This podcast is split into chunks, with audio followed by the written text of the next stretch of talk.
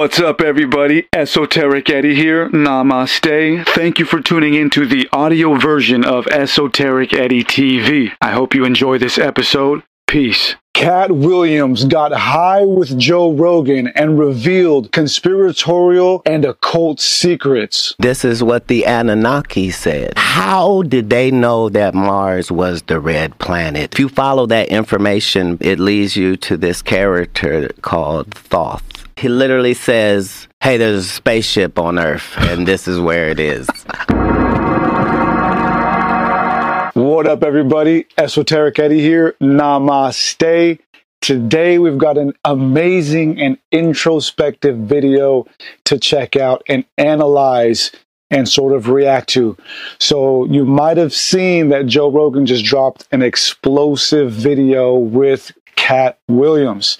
All right, so Katt Williams, in his usual fashion, just holds back nothing. And this is like we've never seen him before, because usually he's going on about Hollywood and celebrities and the secrets behind all of that. But in this video, he goes further than that and reveals a lot of secrets having to do with the occult and the esoteric, which we love on this channel. And of course, he dips a little bit into the usual Illuminati stuff as well. So I've got this video that I put together here of some of my favorite parts of the 3-hour-long conversation he had with Joe Rogan. And so we're going to watch most of that and just break it down, analyze it. And I'm going to give you my opinions on it, my thoughts on it. And it's kind of funny because after watching this interview, my perception on Joe Rogan and Katt Williams has definitely changed. I mean, obviously, I still love them, you know, from afar as a supporter, as a fan. But I've kind of lost faith in their level of knowledge.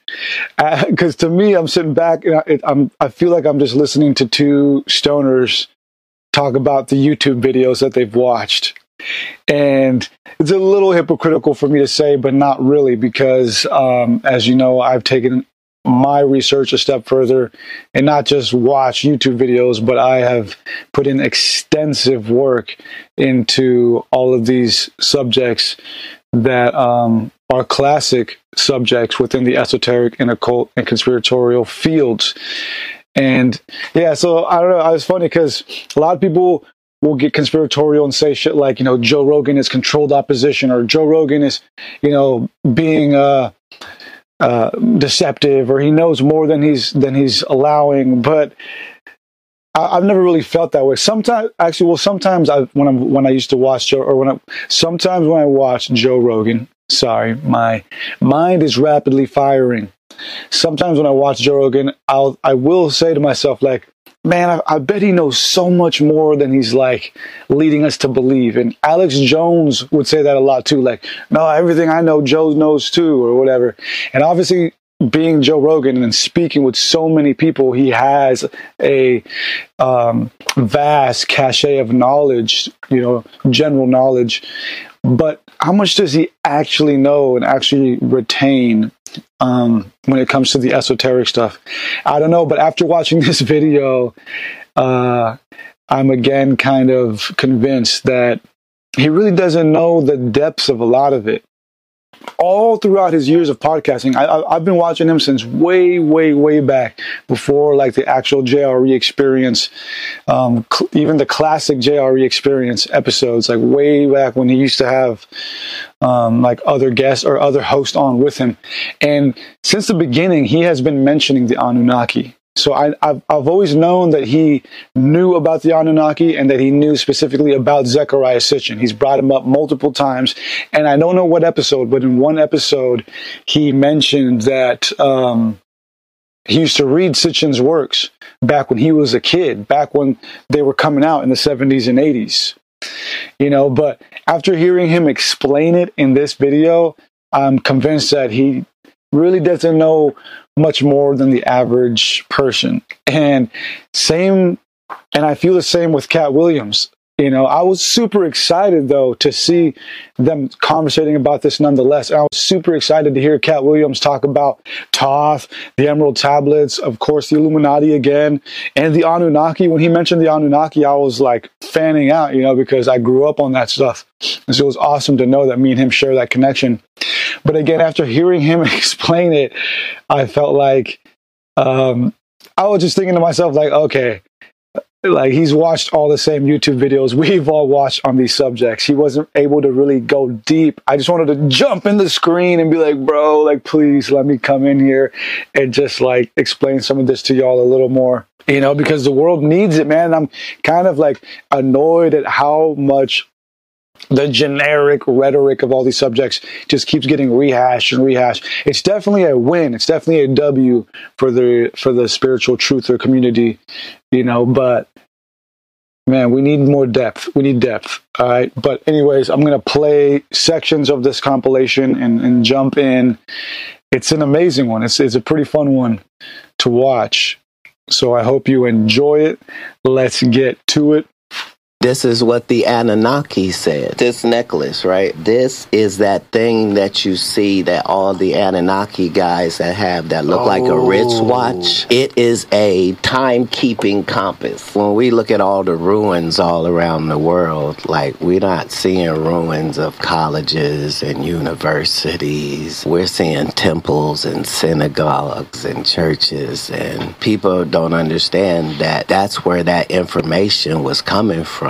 They weren't in there singing and reading from a book. They were in there being taught things that they were able to go put into practice. How did they know that Mars was the red planet, and why was it a worldwide fact? Yeah. Based upon what information? Nobody worldwide is disagreeing. What you're seeing from like Mesopotamia, all these people 6,000 years later, that is a rebuilding of civilization that was already like just whispers and stories. And tales, and then they rebuilt it again thousands of years later. You're dealing with what we thought were hunter-gatherers, and now we know they weren't. Now we know they built complex stone structures. They think that the people who built the pyramids built them way earlier than the conventional dating is. It's clearly a power plant and built specifically for that location on this planet. Yo, so they say a lot right there. So just right out the gate, you know, this is what the Anunnaki said. When I was actually working when I was listening to this,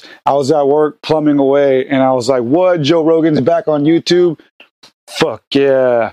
And of course, none other than the interview with Katt Williams, you know, and if you followed the Katt Williams releases that he's been doing on these other podcasts, there was like a little bit of beef, sort of a little bit of conflict between him and Joe. It was a perceived conflict between, you know, amongst the people, because Katt Williams went on the Shay Shay podcast, which I did a little dive on, and sort of poked at the Joe Rogan camp. And Joe Rogan responded on the podcast saying that he loves Katt Williams and he would love to have him on. So all of us were waiting. I was waiting for that to happen. And for this to be the very first video they drop on YouTube, coming back to YouTube, was awesome, amazing. So I played the video. I didn't know what I was going to get into, but almost 5-10 minutes in, he's already dropping the Anunnaki, and I'm just like, whoa, hold up. Like, I have to turn this up, man. I'm like trying to work and listen at the same time. But yeah, they said a lot right there that I want to unpack. So first and foremost, the fact that Katt Williams knows about the Anunnaki is fucking cool. That says a lot about where we're getting to as a people. You know, we're all awakening, because knowing about the Anunnaki is not just, you know, knowing about conspiracies or ancient aliens. It's actually knowing about where we come from as a human race, and knowing about what we've been lied to about, right? And if you know me, you know I've written basically 3 books on this subject and dropped plenty of documentaries on this subject, done plenty of podcast interviews on these subjects, so I don't need to go too deep on all of that. But it's kind of wild how, you know, in this clip, Katt Williams admits that his chain is actually an ancient alien device. And, of course, he was talking about what he called the timekeeping compass that you can see on the wrist of many of the Anunnaki depictions, right? So if you go and Google or whatever, you know, Anunnaki depictions or Sumerian illustrations, Sumerian carvings, hieroglyphs, you'll find these stone carvings of these beings, of these Anunnaki, of these kings, these Sumerian kings who were descendants of the Anunnaki, and we'll find that they're wearing these strange wristwatch-looking things, and many people have tried to decipher what it is. Is it a bracelet? Is it a watch? Is it a teleportation device? Whatever. But to Katt Williams, it was a timekeeping compass, which kind of makes sense, right? Because as being as advanced as the Sumerian people were, you know, they definitely knew math. There's every week, every month, every year, there's a new discovery coming out about the Sumerian people having to do with just how sophisticated their math skills were. I think just recently we found something claiming that, not claiming, but we found something showing that the Sumerian people had already methodized the Pythagorean theorems thousands of years before Pythagoras, and that might have been where Pythagoras got it from. So these people were definitely sophisticated, and not all the people, but definitely the elite and their gods who bestowed the knowledge upon them, as they say, were sophisticated and intellectual. And so it makes sense that people that were this sophisticated, who created the calendar, who created governmental systems, educational systems, medical systems, would also create some sort of timekeeping system. You know, you can't be that efficient and not keep time somehow, right? So it makes sense that they devised a way to keep time, and it might not have been the same way we do. It might have even been more efficient. But if you really think about it, a watch really isn't all that sophisticated. All it is, it's just a bunch of, it's clockwork. It's a bunch of gears. So for them to have a wristwatch really isn't far-fetched. It's not a crazy idea for them to have thought of a wristwatch before. It might have just had a different system, a different way of working. But for it to be a watch and a compass is pretty cool. I've never really... Well, obviously, there's a lot of watches today that have, like, the mini compass on it. But for them to have, like... Maybe they had one that was more integrated. More of a compass, less of a watch. Or the other way around. Or equal out. I don't know. But that's pretty cool for Katt Williams to kind of catch on to that. Because a lot of these people... Well, a lot of the civilization... A lot of... Damn, dude. I'm like... My mind is firing right now. Sorry, I'm like talking faster than I'm thinking right now. Or maybe the other way around. Let me slow down a little bit. I just lit some sage, trying to chill out. I got a lot on my mind. And this is a very exciting day for me because of this Katt Williams interview. But what I was saying before my subconscious bicameral mind interrupted is that a lot of the civilizations that came after the Sumerians were very prominent seafarers and travelers. And so they had to find ways to keep time, ways to navigate the geological spaces, you know, with compasses and all of that. So it makes sense. That's all I'm saying is it makes sense for that to be what the wristwatch was. And, also, Joe just mentioned right now in that last clip that he believes, and that a lot of scholars believe, that these ancient civilizations weren't just starting civilization. He believes that they were restarting civilization. And this is actually the conclusion that I came to as well in my second to last book, The Anunnaki Theorem, which you can get on Amazon and you can watch for free on my YouTube channel, link in the description. Yeah, so I came to the same conclusion because, not because of reading Zechariah Sitchin. I had to put all of that aside and look at the text and the evidence for myself and come to my own conclusion. And it's all there, right? I mean, we've had cataclysms in the near past. We have all these ancient structures and monuments that are anomalous and have no place in time. And then we have these texts of these beings, of these people coming out of nowhere, these Anunnaki coming out of nowhere, and then just creating civilizations.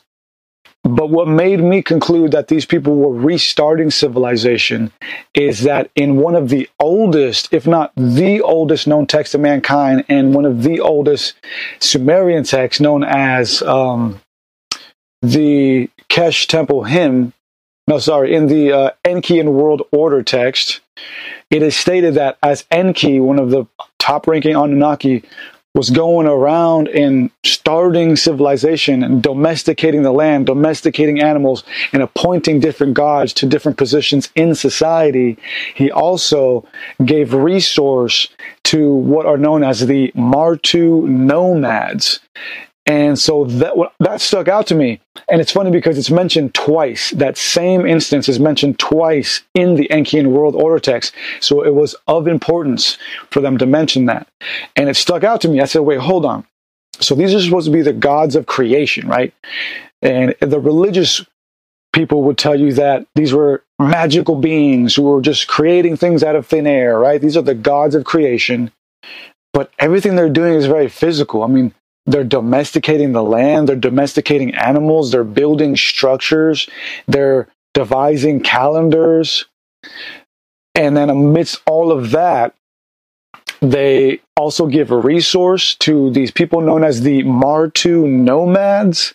So among these gods of creation are already a subset of people living on the outskirts of civilization known as the Martu nomads, and these people are disenfranchised because they have no resource, so they have to be given resource. So that told me that these Anunnaki people were not starting civilization, but restarting civilization, and that these Martu nomads were disenfranchised people who also survived the recent cataclysms, but were not as savvy as the Anunnaki people, who were not gods, but intellectual, sophisticated people who were wise enough to rewrite themselves into the evolving history of humanity as the gods.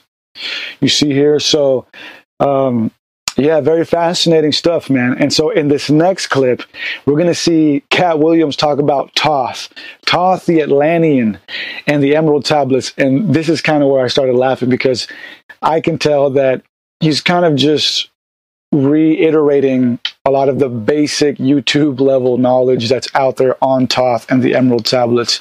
Let's check it out. It leads you to this character called Thoth, and the Emerald Tablets of Thoth are literally mind-changing and mind-blowing. Here it is. Emerald Tablet, also known as the Smaragdine Tablet, or the Tabula Smaragdina. A cryptic Hermetic text, it was highly regarded by Islamic and European alchemists as the foundation of their art. Attributed to the legendary Hellenistic figure Hermes Trismegistus. How do you say it, bro? So this dude was probably an alien.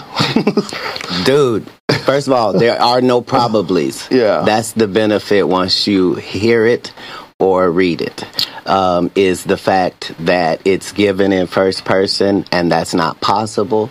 The things that are being said are impossible. He literally says, hey, there's a spaceship on Earth, and this is where it is. They had electric and Wi-Fi, and... this dude was an alien. I love that. And then I couldn't stop laughing when Katt Williams said that. It literally says... this dude had a spaceship. What did he say? Let's go back to that real quick. He literally says, hey, there's a spaceship on Earth, and this is where it is. That's hilarious. When he said that, I knew instantly he has not read the actual Hermetica. Or maybe he has, but more specifically, when he said that, I knew that he was basically just reiterating YouTube nonsense. This whole idea of Thoth having a spaceship and burying it on Earth comes from the Emerald Tablets of Thoth the Atlantean, which is a completely different text aside from the Corpus Hermeticum and everything that falls under the Hermetic text. And he's probably watched a lot of Billy Carson. And look, I got a lot of respect for Billy Carson and for what he does. Obviously, he played a huge role in my awakening as a young person, getting into this knowledge. But I see Billy Carson push this whole idea a lot because we all of us in the space, we all have like our strengths, our unique strengths of information, you know, that we bring to the community. For example, I was made popular by my first book, my technical first book, The Lucifer Mystery Revealed. And I was circulated on what now has been over 100 podcasts in the past few years, probably close to 200 episodes all across all media. And I was asked to speak mostly on Lucifer and the Anunnaki. And Billy Carson, he was frequently asked to speak on Thoth, Tahuti, and the Emerald Tablets. And he wrote a book called The Compendium of the Emerald Tablets. And, you know, regardless of where you stand with him, he's definitely centered his well, I'll say it this way. His career, in my perspective, has been heavily centered around analyzing the Emerald Tablets of Thoth the Atlantean. But you see, I did an entire dive on that subject. And after I did, I realized that it's kind of silly to analyze those texts and kind of base everything off of those texts, because the Emerald Tablets of Thoth the Atlantean, where this whole idea of Thoth having a spaceship buried underneath the Sphinx comes from, was written by a maniac by the name of Dr. M. Doriel. And I'm not going to go too deep onto him. I have a whole video already getting into that. I made an entire documentary diving into Hermeticism, diving into Thoth, and diving into how Thoth ties in with Hermes Trismegistus. I mapped that entire history out for you in a documentary, which honestly is my favorite that I've ever made. I think it's the best work I've ever done. Honestly, maybe in my eyes, that documentary is hands down the best research and documentary work I've ever done. And so if you want a full in-depth view and learning on Thoth, on Hermes Trismegistus, on Hermeticism, and all of that, and how it ties into Christianity and how it ties into the Quran and Islam, go watch my documentary. And also, if you want to learn about the history behind the Emerald Tablets of Thoth the Atlantean, the ones that Billy Carson frequently speaks about and centers most of his research around, go watch that documentary. What I learned is that the Emerald Tablets of Thoth the Atlantean, which I also love, were written by Dr. M. Doriel, a maniac who owned thousands of books, had a pretty impressive private collection of books, but had always been a sort of I wouldn't say charlatan, but fanatical esotericist who was striving for popularity within the field. I mean, he made a lot of attempts throughout his life and throughout his career as a writer to become popular. Like he was writing some crazy science fiction stuff early on, and then he claimed to be a clairvoyant receiving messages, and he even claimed that he got the Emerald Tablets from Mexico, that he was given permission from some Tibetan monks from Shambhala to go to Mexico to retrieve them and then bring them back and decipher them and this and that. But in the end, his ex-wife said he was a maniac. People that knew him said he was a maniac. Nonetheless, he was brilliant enough and motivated enough to write this book, The Emerald Tablets of Thoth the Atlantean, which is fucking fascinating. And might have been channeled to him. I mean, I think it's, regardless if it came from him or was channeled to him through Thoth, it's still a fascinating piece of literature that has changed my life and has changed many people's lives. So when Katt Williams said that, you know, it literally says there's a spaceship on Earth and this is where it is, that's not true. None of the genuine Hermetica, none of the genuine Hermetica involving Hermes Trismegistus and Thoth from Egypt say anything about a spaceship. Sorry. Okay, Katt Williams got that wrong. That comes specifically from Dr. M. Doriel's The Emerald Tablets of Thoth the Atlantean. But the Corpus Hermeticum are The Corpus Hermeticum is a general term for all the various texts that fall under the category of Hermeticism. And all of Hermeticism centers around the teachings and historicity of Hermes Trismegistus and Thoth, the Atlantean, and Thoth, I should say, and Enoch, because all three of them were combined eventually into the same avatar. And in the Islamic traditions, Enoch is known as Idris, and Idris, the Islamic Enoch, is also recognized to be synonymous with Hermes Trismegistus, and all of those, of course, are recognized to be synonymous with Thoth or Tehuti, the Egyptian god.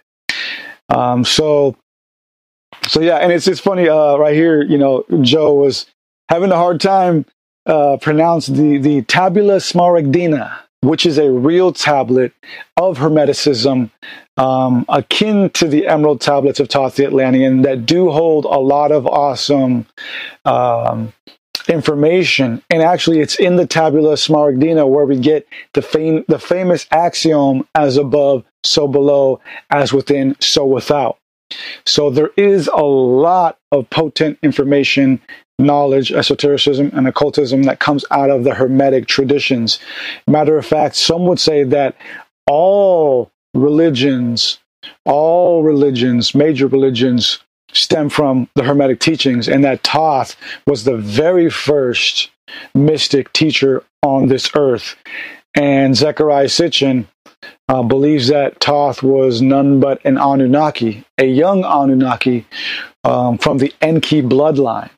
So yeah, it's just awesome. It's just fucking amazing to be sitting here and watching Joe Rogan and Katt Williams talk about Thoth the Atlantean, Hermeticism, the Tabula Smaragdina, and all of that.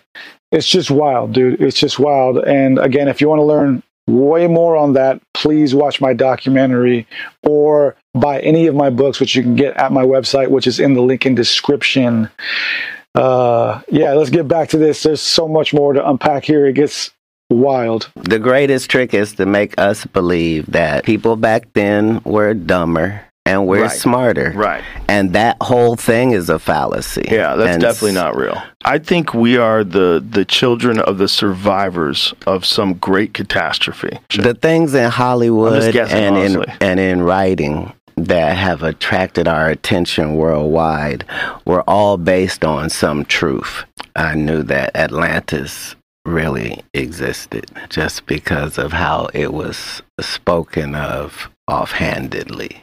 You ever heard of Zechariah Sitchin? All right, let's pause right there before we get into Zechariah Sitchin.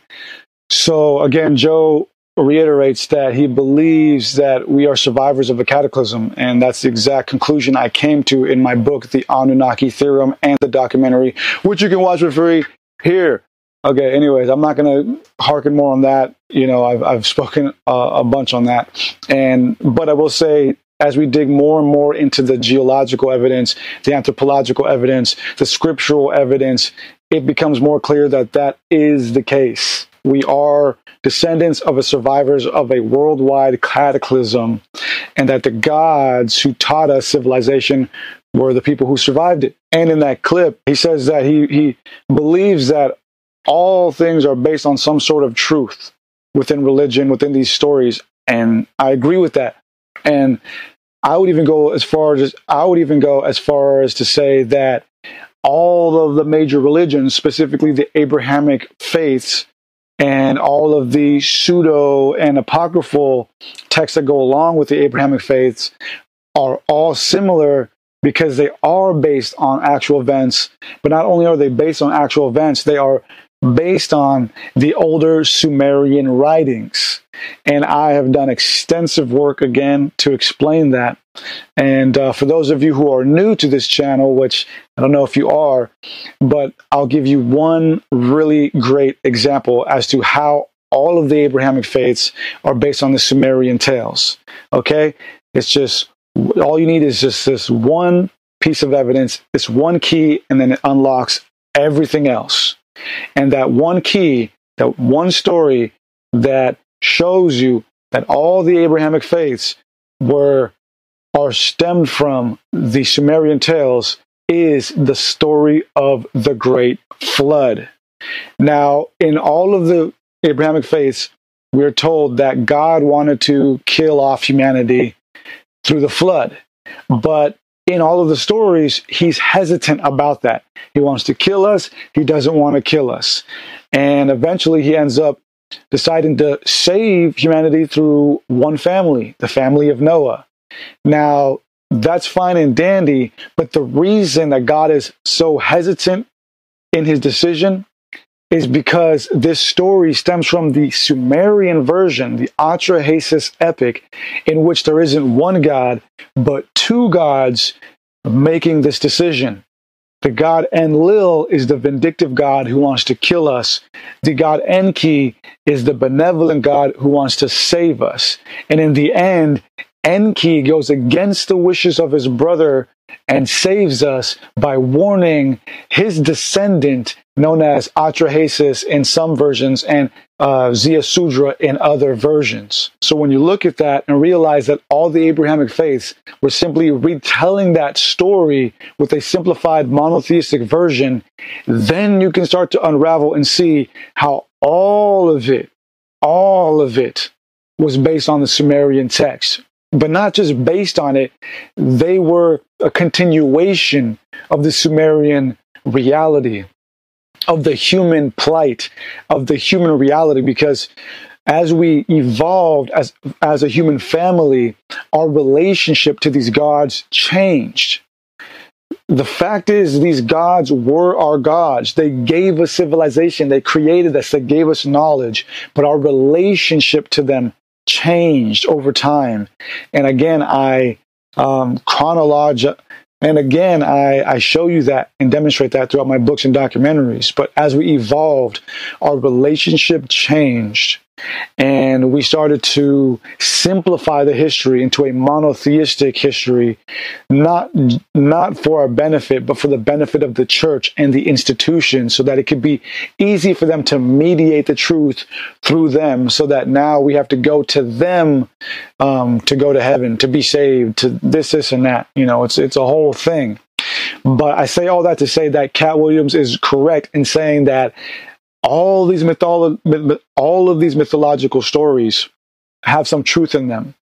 And the reason being, again, is because they are all based on a simpler, more accurate version of the story. On Atlantis, right? And so Atlantis is just one of those basic, elementary level conspiracy theories, if you will, or legends within esotericism.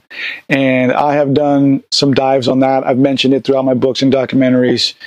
And although there was that dude who recently found Atlantis somewhere in the sub-Saharan desert or whatever with the concentric circles, I mean, that's cool. There's been so many people who have claimed to have found Atlantis, but I don't believe that there really ever was a center of Atlantis. I mean, maybe there was a kingdom as it is described in the original depiction. But if you actually analyze the origin of that story, as I have, the purpose of the story wasn't to say that there used to be this super magnificent time and place where humans were telepathic and we could levitate and our chakras were opened and all of this. No, so the purpose of the story was actually to inspire the Greeks, and inspire the Greeks by telling them a piece of their history they forgot. And not just inspiring the Greeks, but also to wake them up and make them realize that there are histories of this earth that are so far removed from the present time that they are completely lost to humanity. And I say that because the story of Atlantis comes to us from a famous Greek tale known as Timaeus and Critias. In this tale, it is said that one of the elders, I believe the uncle of Socrates, a man by the name of Solon, visited Egypt, and while he was there, he was told the tale of Atlantis by an Egyptian priest. And you can go read that whole experience and encounter in Timaeus and Critias. And we find that this Egyptian priest told Solon a story about how there was an island kingdom off the coast of the Mediterranean somewhere, which we called Atlantis, and which they called Atlantis. And the people of that island kingdom, he says, were benevolent and very intellectual, but they reached such a level of intelligence that it churned on them and that they became arrogant, and so arrogant that they decided to attempt to take over the known world at that time. So they dispersed from the island kingdoms and started attacking all the people on the Mediterranean coast, including the ancestors of the Greeks. And the Egyptian priest tells Solon, you know, you Greeks are like babies. He says, you are babies in the eyes of history because you don't even know your own history. And he says to Solon that during this Atlantean war, when the Atlanteans were waging war against the world, it was the Greeks' ancestors who drove them back and fought them. And when they drove them back to the kingdom of Atlantis, that's when the gnarly cataclysm happened, and it consumed the kingdom of Atlantis and also the Atlanteans, along with the Greek warriors, the ancient Greek warriors who fought against the Atlanteans. And that's why that history was lost, because they all died. And so the purpose of the Atlantean tale, as told to by Solon, by the Egyptian priest, was to inspire the Greeks and tell them that their history is deeper than they are being led to believe, and that there are histories on this earth that have been forgotten. And also the Egyptian priest says to Solon that you are like babies. You people are babies compared to my people, he says. So the story is being told to Solon also as a testament to the depth and historicity of the Egyptian people. This priest was telling him, man, you don't even know your own history. Don't come over here trying to, you know, pretend like you guys are this great, towering civilization. Our people go way, way back, and we got all kinds of stories and histories that you don't even know about. So, anyways, man, so was Atlantis real?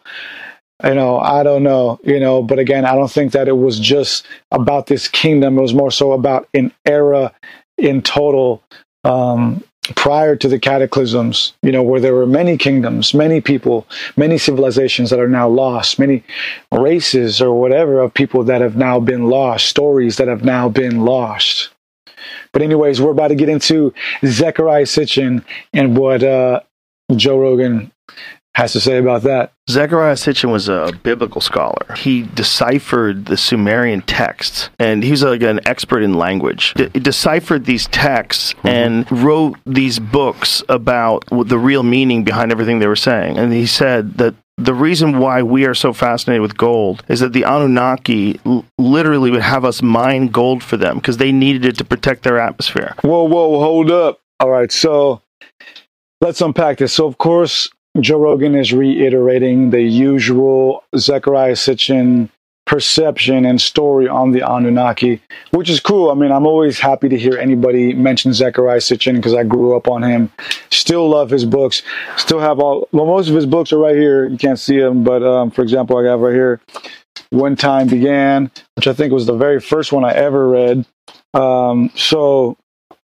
Yeah, so according to well, Joe says here, according to Zechariah Sitchin, the Anunnaki came here to mine for gold. And that's questionable. Actually, I've been meaning to do a video on that. I still have most of my research for that video done. But this whole idea of the Anunnaki coming here for gold, to suspend gold particles in their atmosphere to save their planet from dying, that is nowhere to be found in the Sumerian text. Nowhere in the Sumerian text is that alluded to. The reason Zechariah Sitchin came to that conclusion is because after analyzing all of the major countries, major mythological tales around the world, he concluded that gold was of significance to all of them. And when asked about the significance of gold by a lot of the colonizers, the indigenous people of all of these various lands claimed that the importance of gold did not come from them, but from the gods. Matter of fact, in some parts of Southern America, the term for gold was the tears of the gods. And so after analyzing the history of gold, all these various mining sites around the world and the tales of the indigenous people, Zechariah Sitchin concluded that, well, apparently these god people came here for gold. And maybe not just gold, but other precious minerals. And the whole thing about them suspending it in their atmosphere, that, again, that's nowhere to be found in any of the Sumerian texts. But he came to that conclusion because he believed they came here from a distant planet. And again, that's nowhere in the Sumerian text. He comes to that conclusion after, again, analyzing all of these various mythologies. And after doing so, he realized that they place an importance on certain constellations. They place an importance on calendars, certain celestial calendars.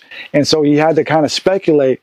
And so what he speculated was that all of these ancient people were putting an importance on mapping the stars and mapping certain constellations and creating astrological, astronomical calendars because they were trying to observe a specific planet. They were trying to observe some specific phenomena in the sky. And to him, that specific phenomena was the return of their home planet. And so all of that was speculation. The whole theory of Nibiru / Planet X, the Anunnaki coming here for gold, those two theories were uniquely created by Zechariah Sitchin after his many, many years of research in analyzing the various mythological tales around the world and what they had to say about gold, the gods, and space. All right, so let's get back into this. But it's things like that that leads you to the Knights Templar story. If they tell you that certain parts of your DNA are fused, that requires a fuser. Whatever they say that hell or Hades is in any of these religions worldwide, it is the perfect description for what a black hole is in real life. A bottomless pit where time does not exist, where you don't die, but you don't exit. Let's pause right there. So I like how he just randomly adds the Knights Templars in there, like, yeah, man, and this will eventually lead you to the Knights Templars. It's like, and he just stops right there. It doesn't get any deeper on it. But that's funny because the Knights Templars were probably the very first thing I ever got into. And I've told this tale many times. When I was in third grade, I used to get this book from the library that I loved, which spoke on dinosaurs and dragons and knights. And I remember, still to this day, there was a page in the middle of the book that spoke on the Holy Grail and how certain knights were after it. And I still remember the picture. It was like this cave with a bunch of treasure everywhere. In the middle was this golden cup. And I thought that the Holy Grail was exactly that, just a golden cup. And so I wanted to go out and try and find that cup and, you know, become rich or whatever. But that tale is about the Knights Templars. And I learned that later on. So early on in my life and in my journey within esotericism, the story of the Knights Templars was subconsciously ingrained in me. And that story has a lot to do with Christianity and Christ and everything. So it's very deep. It's quantum. And so later on, again, I learned that it had to do with the Knights Templars, the bloodline of Jesus, the Ark of the Covenant, so on and so forth.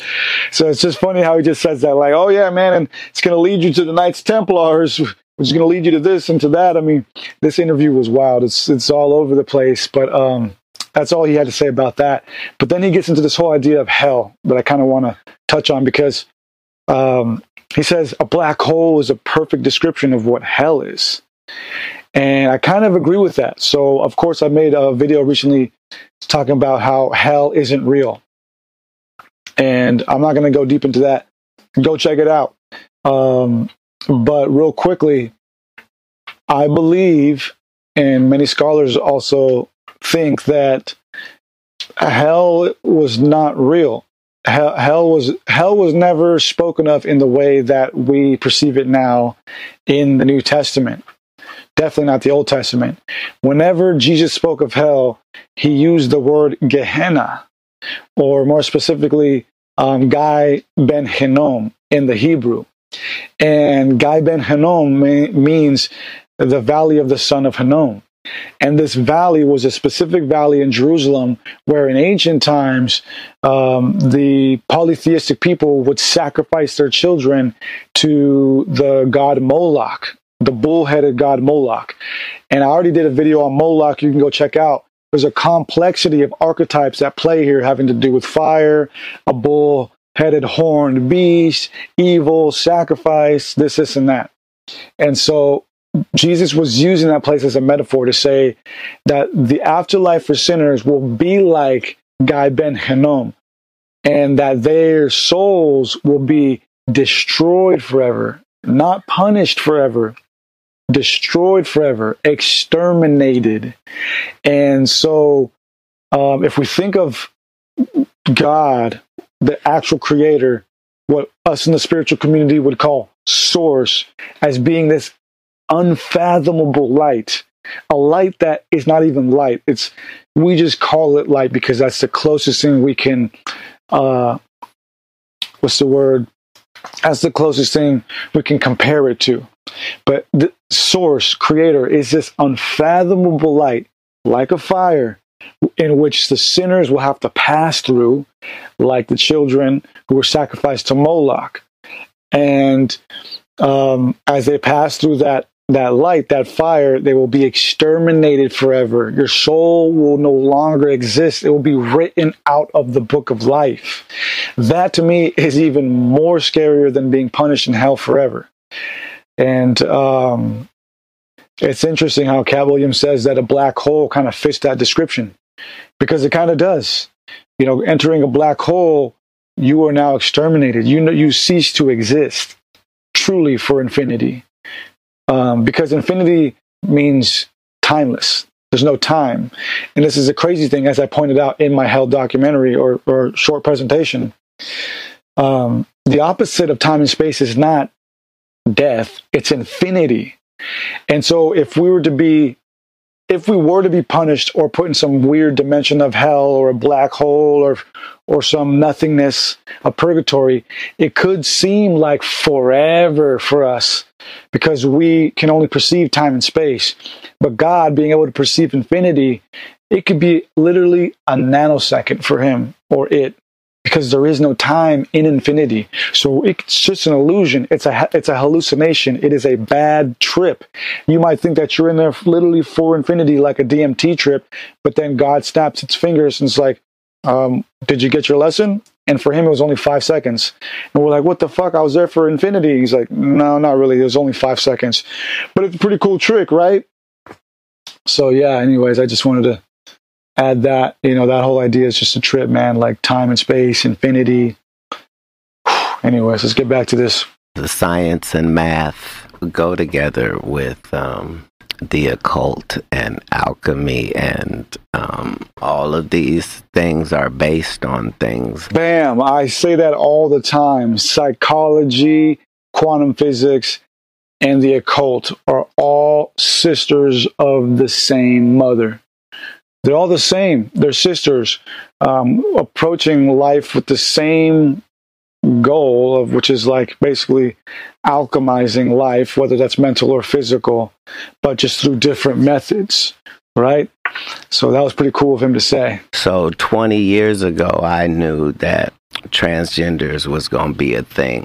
It wasn't because I was a prophet. It's just I had gotten so much information that I understood that things are secular. So I understood that the earliest I had seen that word transgender was Baphomet, the transgender.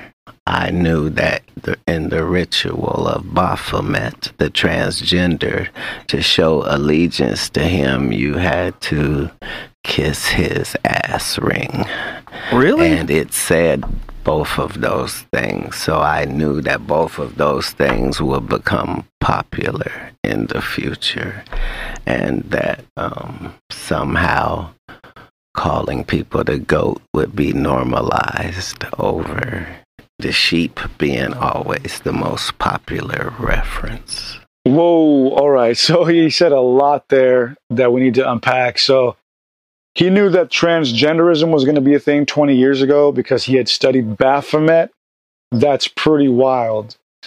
So Katt Williams is saying that he knew that transgenderism was going to be a thing because he studied the Baphomet 20 years ago. Now, Baphomet, of course, is this coveted and abhorred image within the occult, which I've done many dives on. I did an entire documentary on the creator of that image. Actually, it was the very first documentary I ever did on this channel, which you can go check out. And to me, the Baphomet was never intended to be a demonic figure.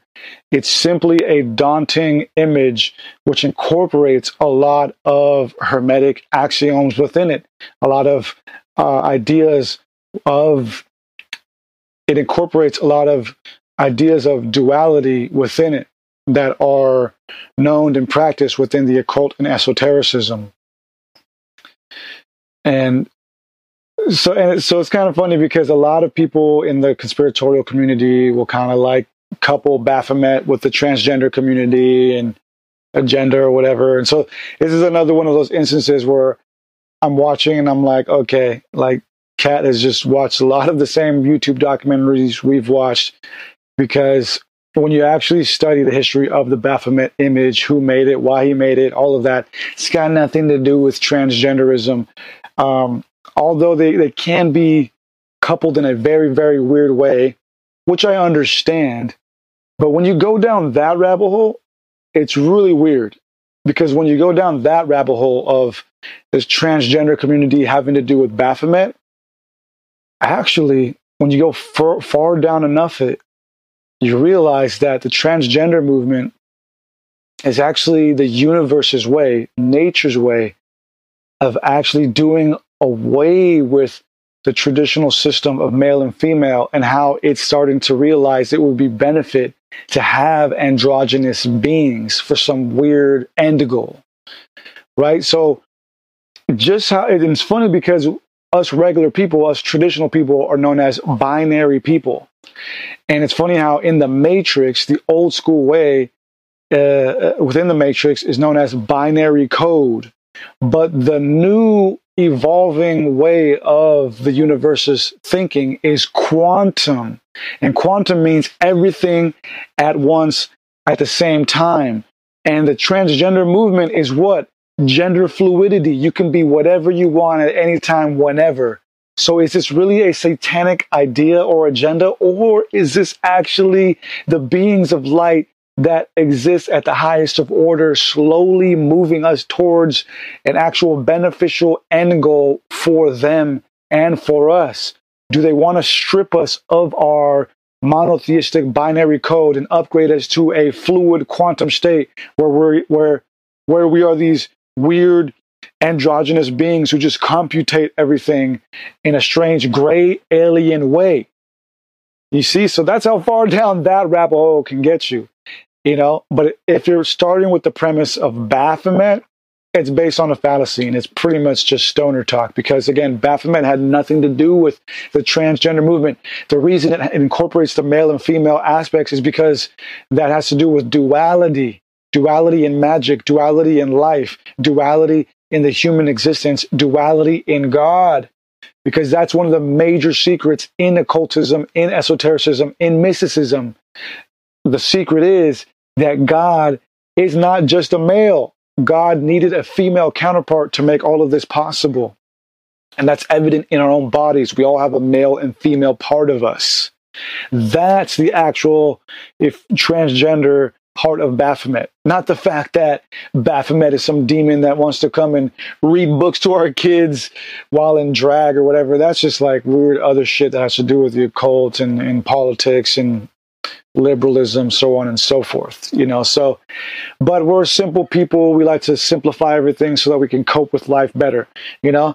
I feel like shit. It's all Baphomet and the drag queens, you know. It's like, I get it. It's easy. It's fun. It's enticing, but it gets deep, you know, when you really start to analyze it. But I understand, Katt, because there clearly has been an agenda that's been going on for about 20 years, probably 50 years. So for him to have made that connection through Baphomet and still see it is, it's still cool. It's still wise of him to have been able to make that connection nonetheless and see it coming, because it definitely was planned, and it definitely is being planned for whatever reasons, you know, which I think is to eventually inoculate all of us and make our fertility rates go down so that we don't repopulate, which is the very same reason the Anunnaki wanted to kill us through the Great Flood, is because we were populating too fast, too much, too fast. You know, they don't want all of us to rise up. They don't want us to have families, because the more that we rise up and the more that we wake up, the more they become a minority, they being the elite, you know? So, yeah, it's just fun, man. It's fun to like see all this. Watching this entire podcast, I felt like I was right there with them, you know, just smoking some weed, like, hell yeah, Katt, talk that shit, man. Baphomet, Anunnaki, this and that. Let's go. All right, man. Let's get back to this. Well, the wildest stuff is when you look at some of those old Sumerian tablets and you see how they had the solar system mapped out. They had the sun in the center, looked just like a sun with little marks around it. It had Venus where it should be, Jupiter where it should be, Uranus where it should be. They were all in the right spots. Look at that. That is just nuts, man. Also, that they figured out the measurements of the height and width and the mass of the pyramid in comparison to the circumference of Earth. They knew so much about like where constellations would be at certain times of the year, like in the summer solstice. It's just wild shit, man. They did that all in stone. A thought went into picking this particular sun. The Sumerians, again, so I love this. So Joe brought up the famous Sumerian tablet that apparently shows the sun and all of the planets.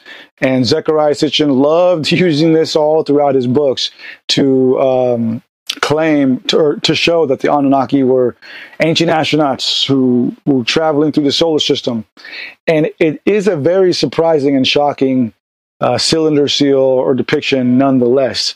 And it's been argued by scholars and Assyriologists many, many times, and it's actually known as the VA243 seal. So that's its official academic name, if you want to look it up. And again, Zechariah Sitchin used this as evidence, as proof that the Anunnaki were ancient astronauts who came from a distant planet. And it is fascinating when you look at it. I mean, it's allegedly showing the sun with all of the planets and the moon around it. But the funny thing is that academicians, you know, the mainstream academicians argue that point and say, no, it's not the sun, because if you look at all of the other depictions of the sun within ancient Mesopotamia, they are consistently, they don't look like that, and they are consistently depicted in a different way, other than the way it's depicted in this seal. And they conclude that it is not a depiction of our solar system, but actually a depiction of a star system, specifically the Pleiades. And I'm like, okay, as if that's not equally fucking fascinating, like that these people who just walking around in ancient Mesopotamia are just fucking mapping out the Pleiades. For what reason? Why? Because that's probably where the fucking Anunnaki came from. Anyways, well, let's get back to it. And the moon and the positioning of much as if you were building a house. Yeah. That's why if you were extraterrestrial, let's say, and you were going to build one building on this planet, it would be the pyramid. But understand, these are the things worthy of a war. That's the only thing a rational person can take from Hitler's story. Is, oh shit, here we go again, rationalizing Hitler's story. Yeah, before I get into Hitler, I forgot to mention, Joe also quickly mentioned how the pyramid's dimensions have importance, and I wrote about that in my Anunnaki Theorem book. So the crazy thing about the pyramid is it's a scale model of the Earth.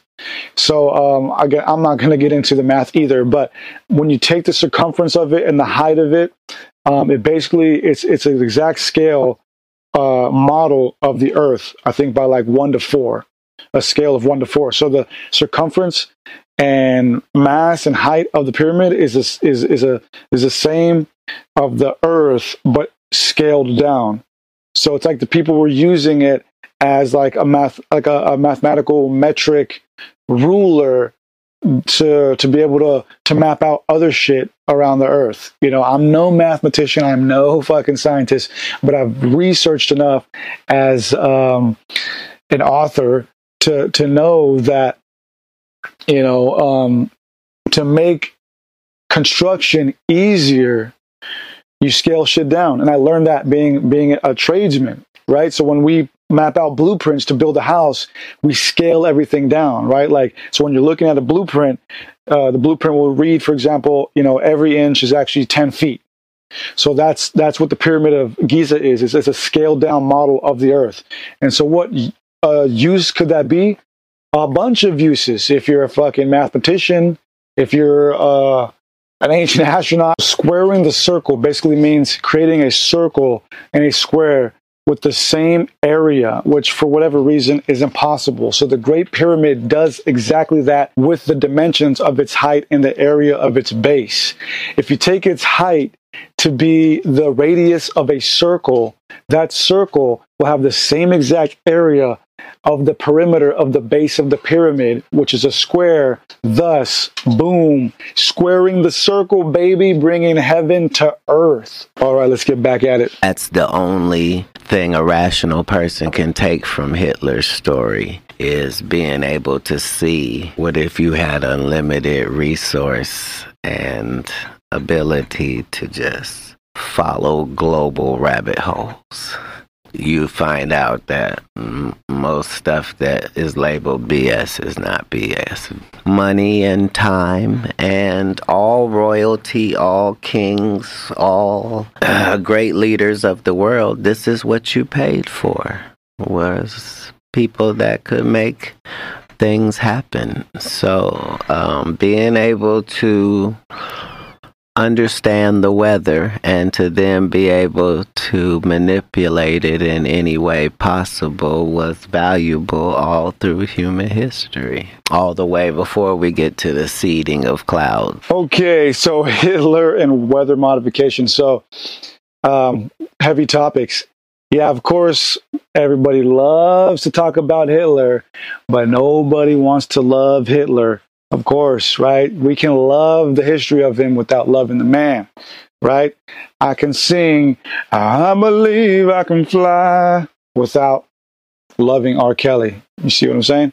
Anyways, yeah, I don't love the work of Hitler. That's not what I'm saying, but I'm fascinated with the historicity of the Nazi era. It was such a strange and pivotal moment in human history, but it's just hilarious because at some point in the rabbit hole, every conspiracy theorist, every truther reaches that part of the rabbit hole where there's a big fucking arrow and sign that says, fascination with the Nazis. And you're just like, ah, damn, really? Gotta go down that way? Hey guys, map says we gotta go this way. What? I was looking for the Wiener Schnitzel cart. Sorry, buddy, we gotta go through the fucking Nazi fascination rabbit hole first, and then maybe we can get to the Wiener Schnitzel part. Anyway, yeah, man, it's a fascinating thing because that whole era was wild. That's when we got the fucking UFOs, the anti-gravitational technology, and as Katt Williams says, you know, it's like he understands what the Nazis were after. Maybe not with the Holocaust thing, but he understands that they were trying to take over the world so that they could really get to the fucking bottom of all of this. Is Atlantis real? Are aliens real? You know, are our ancient Aryan ancestors actual fucking ancient astronauts and all of this shit? Dude, oh yeah, Hitler, the Nazis, they knew about all of this. They're the ones who fucking set this all off. You know, they knew about all of this. They were trying to keep it under wraps. They didn't want the rest of the world to know that there were ancient UFOs hitting in the tundra of Antarctica, you know, and all this stuff. That's why they were traveling to Tibet, traveling to Antarctica, traveling all around the world to try and find this shit, to find the remnants of what they knew of as the Aryan ancestors, who we now know of as the Anunnaki. One and the same. They were after the same thing. It's fucking wild to think about that. That's why I am so fascinated with the Nazi era, because these motherfuckers literally tried to take over the world, and not just take over the world, but actually set out to go find and fucking uncover the Anunnaki remains. Insane. Oh yeah, weather modifications. Oh, they briefly talk about that, and I don't really want to get too much into that. I mean, obviously we know it's very real. HARP has been doing it. Shit, shamans have been doing it, you know? You can modify the weather through rudimentary practices. And I realized that after reading Joseph Farrell's book, Breakaway Civilization. All weather originates in the ionosphere. So all you have to do is reverse engineer the process of that weather pattern, like a tornado or a hurricane or whatever. It all starts in the ionosphere first. And just like anything, it has a process. So all you have to do is reverse engineer the process and then instigate it or artificially create it within the ionosphere through HARP technology or whatever, and then bam, you got a motherfucking hurricane.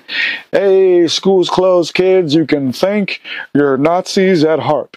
If creation is real, and if God is real, and that there really is a reason for all of it, what is the reason for us? It would be like saying, what was the thinking on somebody making an amusement park?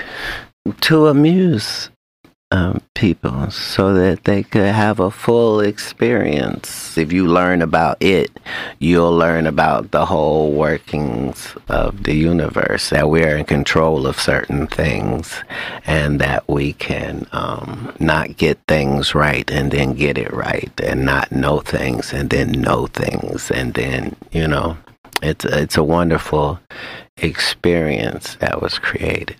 So I know and have known in my life that I'm going to live forever. I know I'll die, but I know I'm going to live forever until then, and then live beyond that. This is why those one world people exist, because it's a very powerful concept to have, and far too lucrative and beneficial to not be attempted.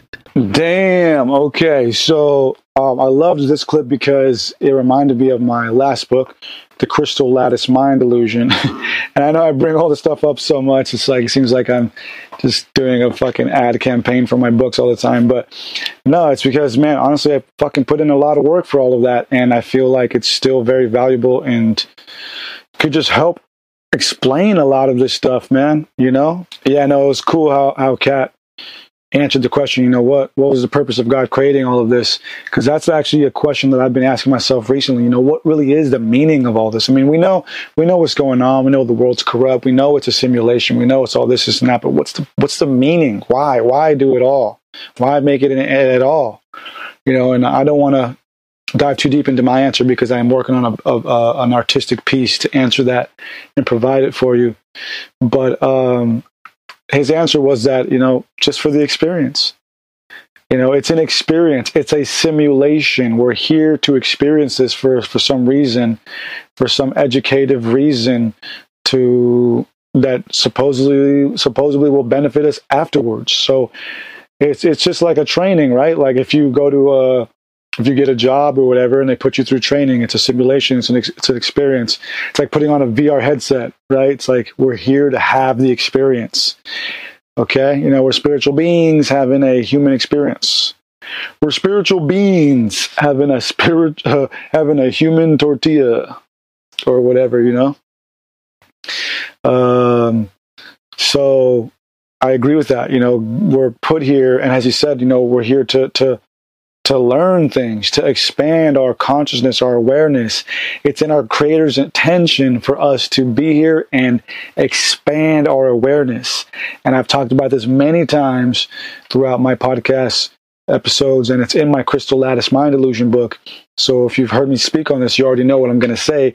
I think it's in our Creator's intention for us to eventually get to the point where we can fully understand and fathom who we are, what this is, and who it is. But we can't get to that point without evolving first. So this experience is for us to learn our Creator, to build a connection, a relationship, not just with the Creator, but with the mind and body we have, so that we can be better equipped for whatever's next. And as He says, He knows He's going to live forever, right?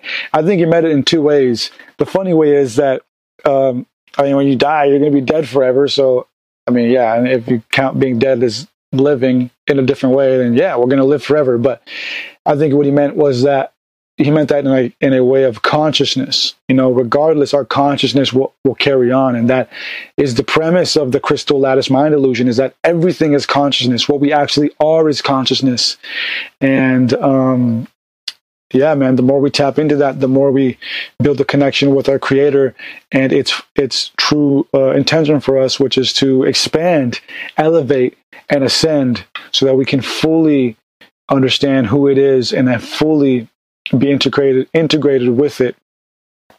Yeah. The Jewish people are powerful people on this planet, and a lot of that has to do with the process that they have in instilling in their young people a certain amount of information and wherewithal and conversation that does not happen with other cultures, let's say. And somebody's talking about the Jews. Oh man, I'm not going to spend too much time on this one, but it's just hilarious, man. This whole podcast is literally a wild ride. It's just like a basic walkthrough of like every conspiracy theory. Like, how do we end up here? From the Anunnaki to fucking the Hitler, the Jews. It's like, oh man, it's like a fucking 101 on conspiracy theories. I love it. You either believe in the natural and the supernatural, or you don't. I don't know how you could be a Christian and not believe in extraterrestrials. It's in your book. Some of the books of the Bible that were banned because they had black guys in them. You've heard the book. You've heard about the Book of Enoch. Right? Yes. So if you know that book, it says that Noah was an albino. There are those of us that know what the pineal gland, what medicine says it's for. Yes, the Book of Enoch. Again, I've done a deep dive on it. Go check out my Hermes documentary if you want to learn more. But yeah, it's funny the way he put it, that there are certain books in the that were banned from the Bible because they mentioned black men. I don't think that was the motive. I think the Book of Enoch was banned because it mentions fallen angels having sex with women, and it falls down this rabbit hole, of the Anunnaki. The Book of Enoch was banned because it delegitimized the church and the indoctrination that they were forming during the Constantinian era. The Book of Enoch brought everything back to the Sumerian tales because of the story of the fallen angels mating with women. And also the Book of Enoch was a very powerful book that was seen as canon within the early Christian era, and Jesus actually quotes directly from the Book of Enoch, and Jude quotes directly from the Book of Enoch as well. And so the church doesn't like the Book of Enoch because it delegitimizes their power on earth, their institutional power, and also deconstructs a lot of the indoctrination that they created and put together as canon, right? And so the Book of Enoch is crazy, and it does mention Noah as being this weird albino baby, which isn't talked about in the church at all. So I think that has to do kind of with Nephilim blood, Nephilim blood and the onset of the white race and all of that. Super wild stuff. But it's crazy to see Katt Williams talk about this. It's very awesome. There are those of us that know what the pineal gland, what medicine says it's for, and what that would mean. And so those people's job is to make sure that there's fluoride in all the water. So your pineal gland will shrivel. Get calcified or whatever happens to it. That's all. And that's what brings it full circle to that emerald tablet I was telling you about, right? 70% of it is something you've heard somewhere else. Like, there are things in it that are verbatim to the Bible, verbatim to the Quran, like verbatim to... Okay, wow, just a perfect way to end it, dude, with the pineal gland and then, of course, wrapping it back to Thoth. Yeah, just a wild ride of general conspiracy theories, but that's super cool that he's talking about the pineal gland.